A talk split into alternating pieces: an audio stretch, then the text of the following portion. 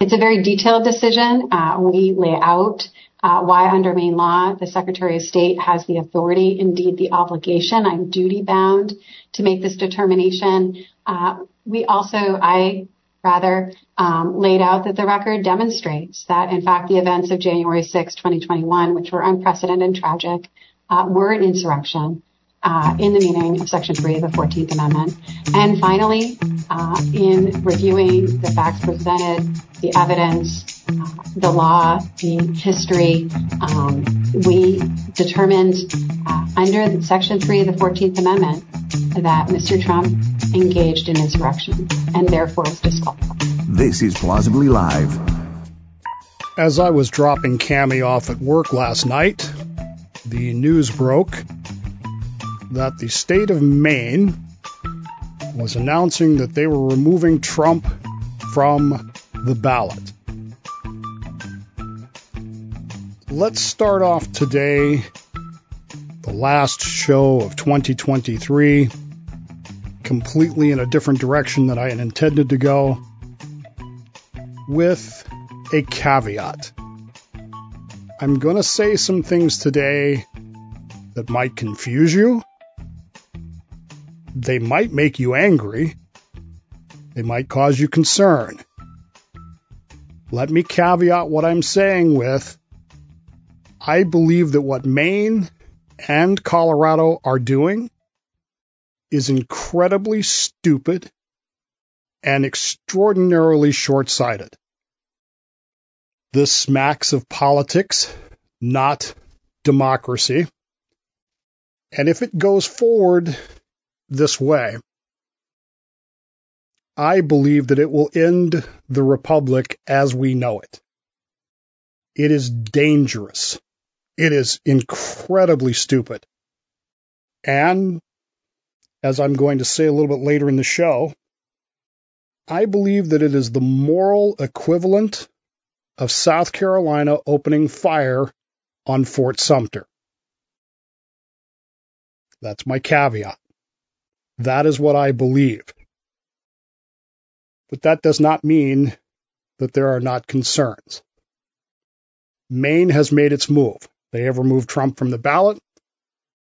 Colorado yesterday also put out an announcement that Trump is going to be on the ballot.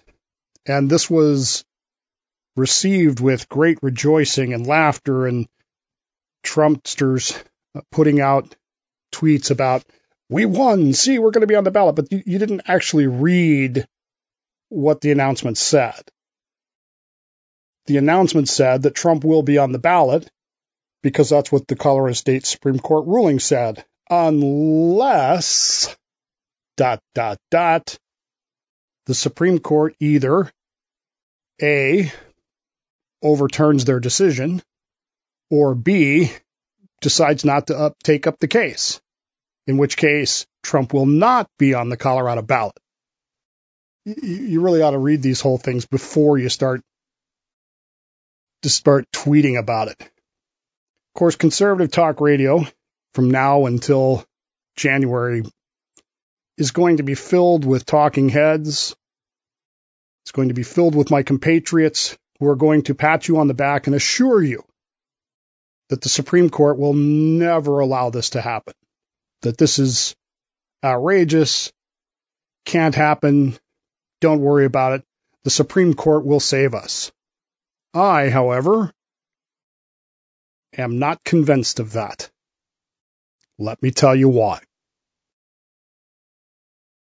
In the middle of all this, I had a very long text conversation last night with a couple of people, one of whom was Pat the lawyer. It was I got to say this it was really nice to be able to talk with him at length again about constitutional issues. The question that I'm left with and why I am unconvinced that the court is going to save this is very simply this. What exactly is the question that the Supreme Court is being asked to decide? We haven't seen it yet because there is no appeal yet. There's nothing actually in writing yet. What is the actual question? Is the question, can Trump be removed from this ballot? Can Colorado and Maine do this? Well, that's one question. Is it is Trump guilty of insurrection under 14.3 and therefore we can remove him from the ballot? Or, of course, is Trump's counter to that is, you know, I haven't been convicted of anything under 14.3. I haven't even been charged. Can they do this? Or is there some other question involved here that we haven't even contemplated yet? I want you to consider some things. Number one, I am a constitutionalist. I believe that you follow the Constitution. Unless there is some exigent circumstance, as happened in 1861 and 62, when Lincoln uh, suspended the writ of habeas corpus, unless there is some life or death situation, you follow the Constitution. If the Constitution needs to be changed, then you go through the process of changing it.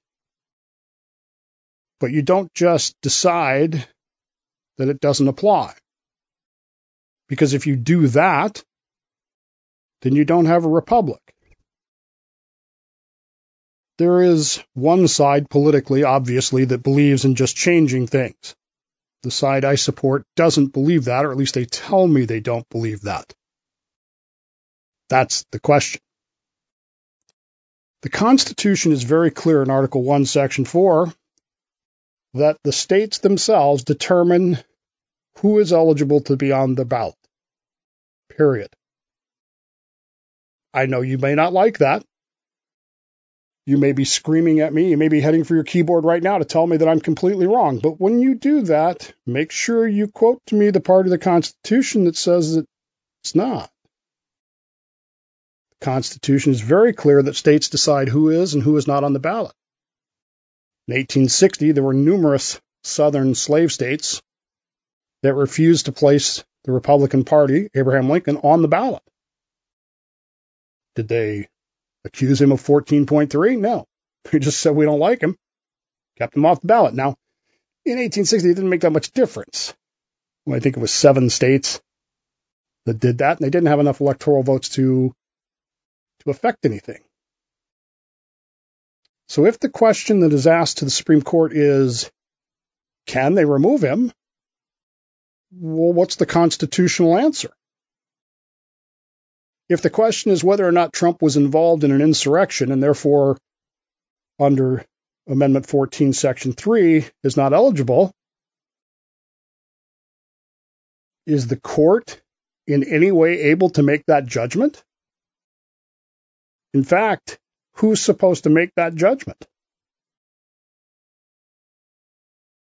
My concern is this what ruling could the Supreme Court possibly come up with here? What's the ruling that they that they come up with that A gives us what we want, which is of course Trump on the ballot, and is in keeping with the Constitution?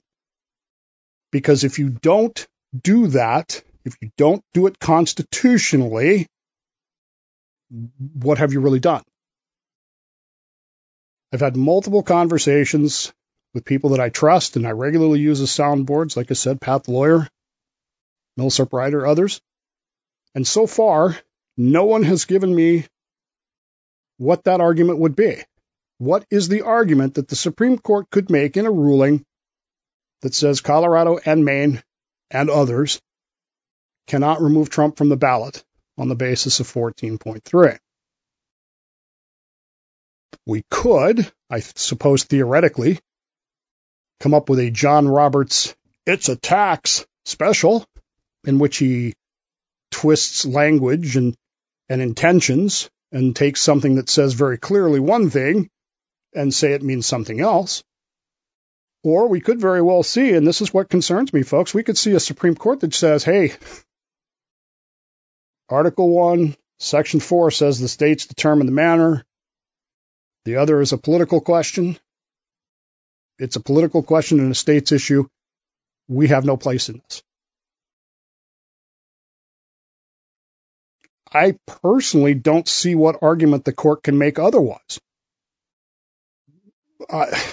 At this point, and today, of course, is the last Friday of the year, 2023. Maybe it's out there, but I'm not seeing anybody making it. I'm not seeing anybody pointing to the Constitution and say right here it says very clearly they can't do that.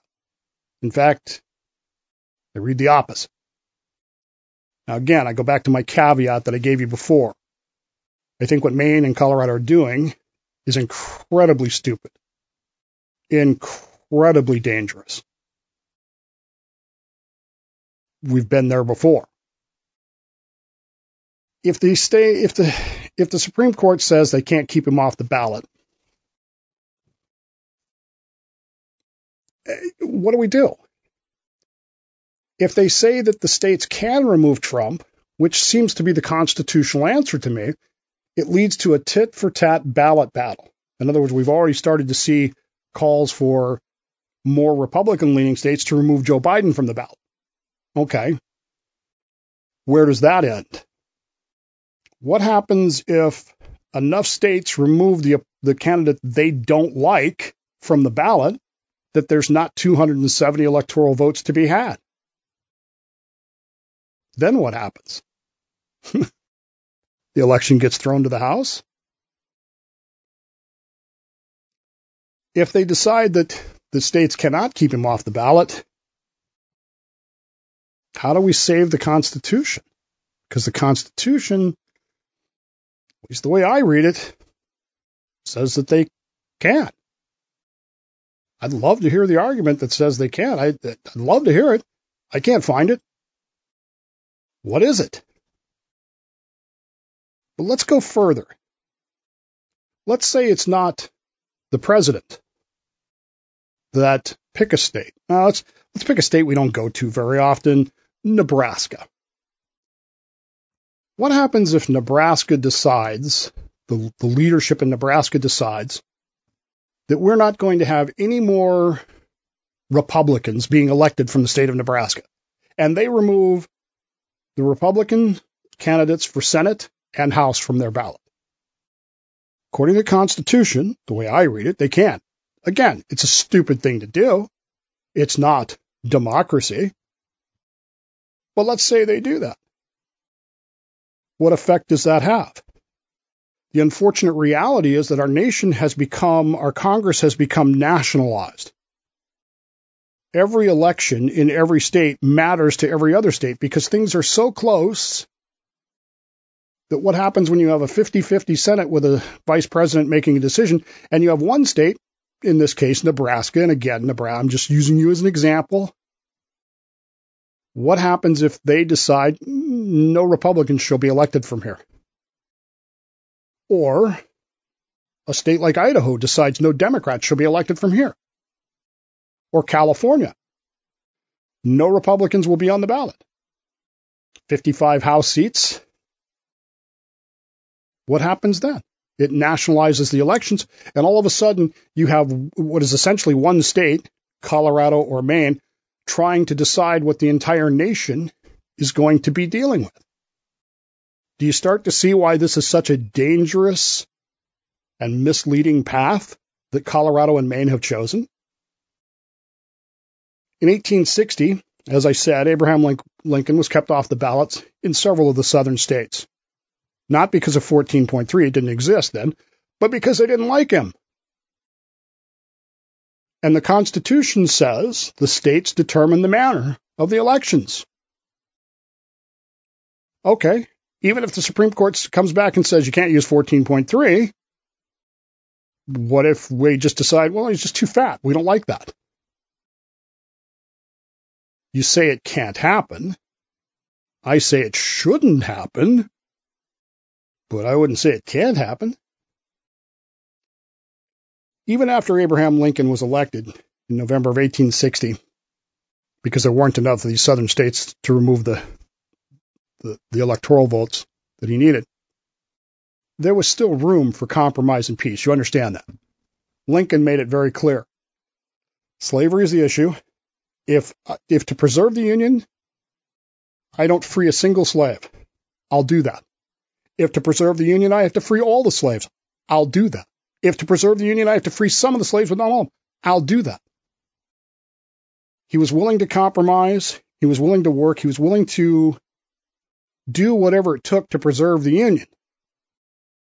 But the most radical elements in the South, led, of course, by South Carolina, decided that wasn't good enough, that their honor had been impinged upon, and they opened fire at Fort Sumter.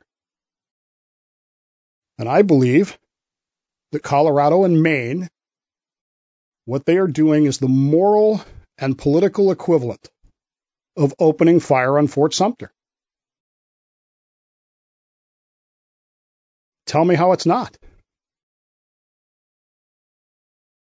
In 1860 and 1861, nobody had any clue how to solve all this because the polar opposites were so divisive and so extreme that the common man, the common people in the middle had no no options. No one had any idea what the solution could be. Lincoln offered three solutions free all the slaves, free none of the slaves, free some of the slaves.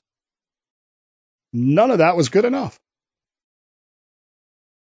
The idea that the American people should be allowed to choose who they want to vote for, and not the Secretary of State of Maine or the Supreme Court of the state of Colorado, is an extreme position. And just like the extremists in South Carolina, they have lined up the guns and they have brought in Edward Ruffin to hold the fuse to the first cannon. And I'm afraid that this is going to wreck what's left of the Republic, will certainly wreck the Constitution. Unlike the Civil War in the 1860s, it will change who we are forever and not necessarily for the better. I have no idea what the solution is, but I know this. The solution starts with Colorado and with Maine coming to their senses and stop doing this damn foolish thing this damn foolish way.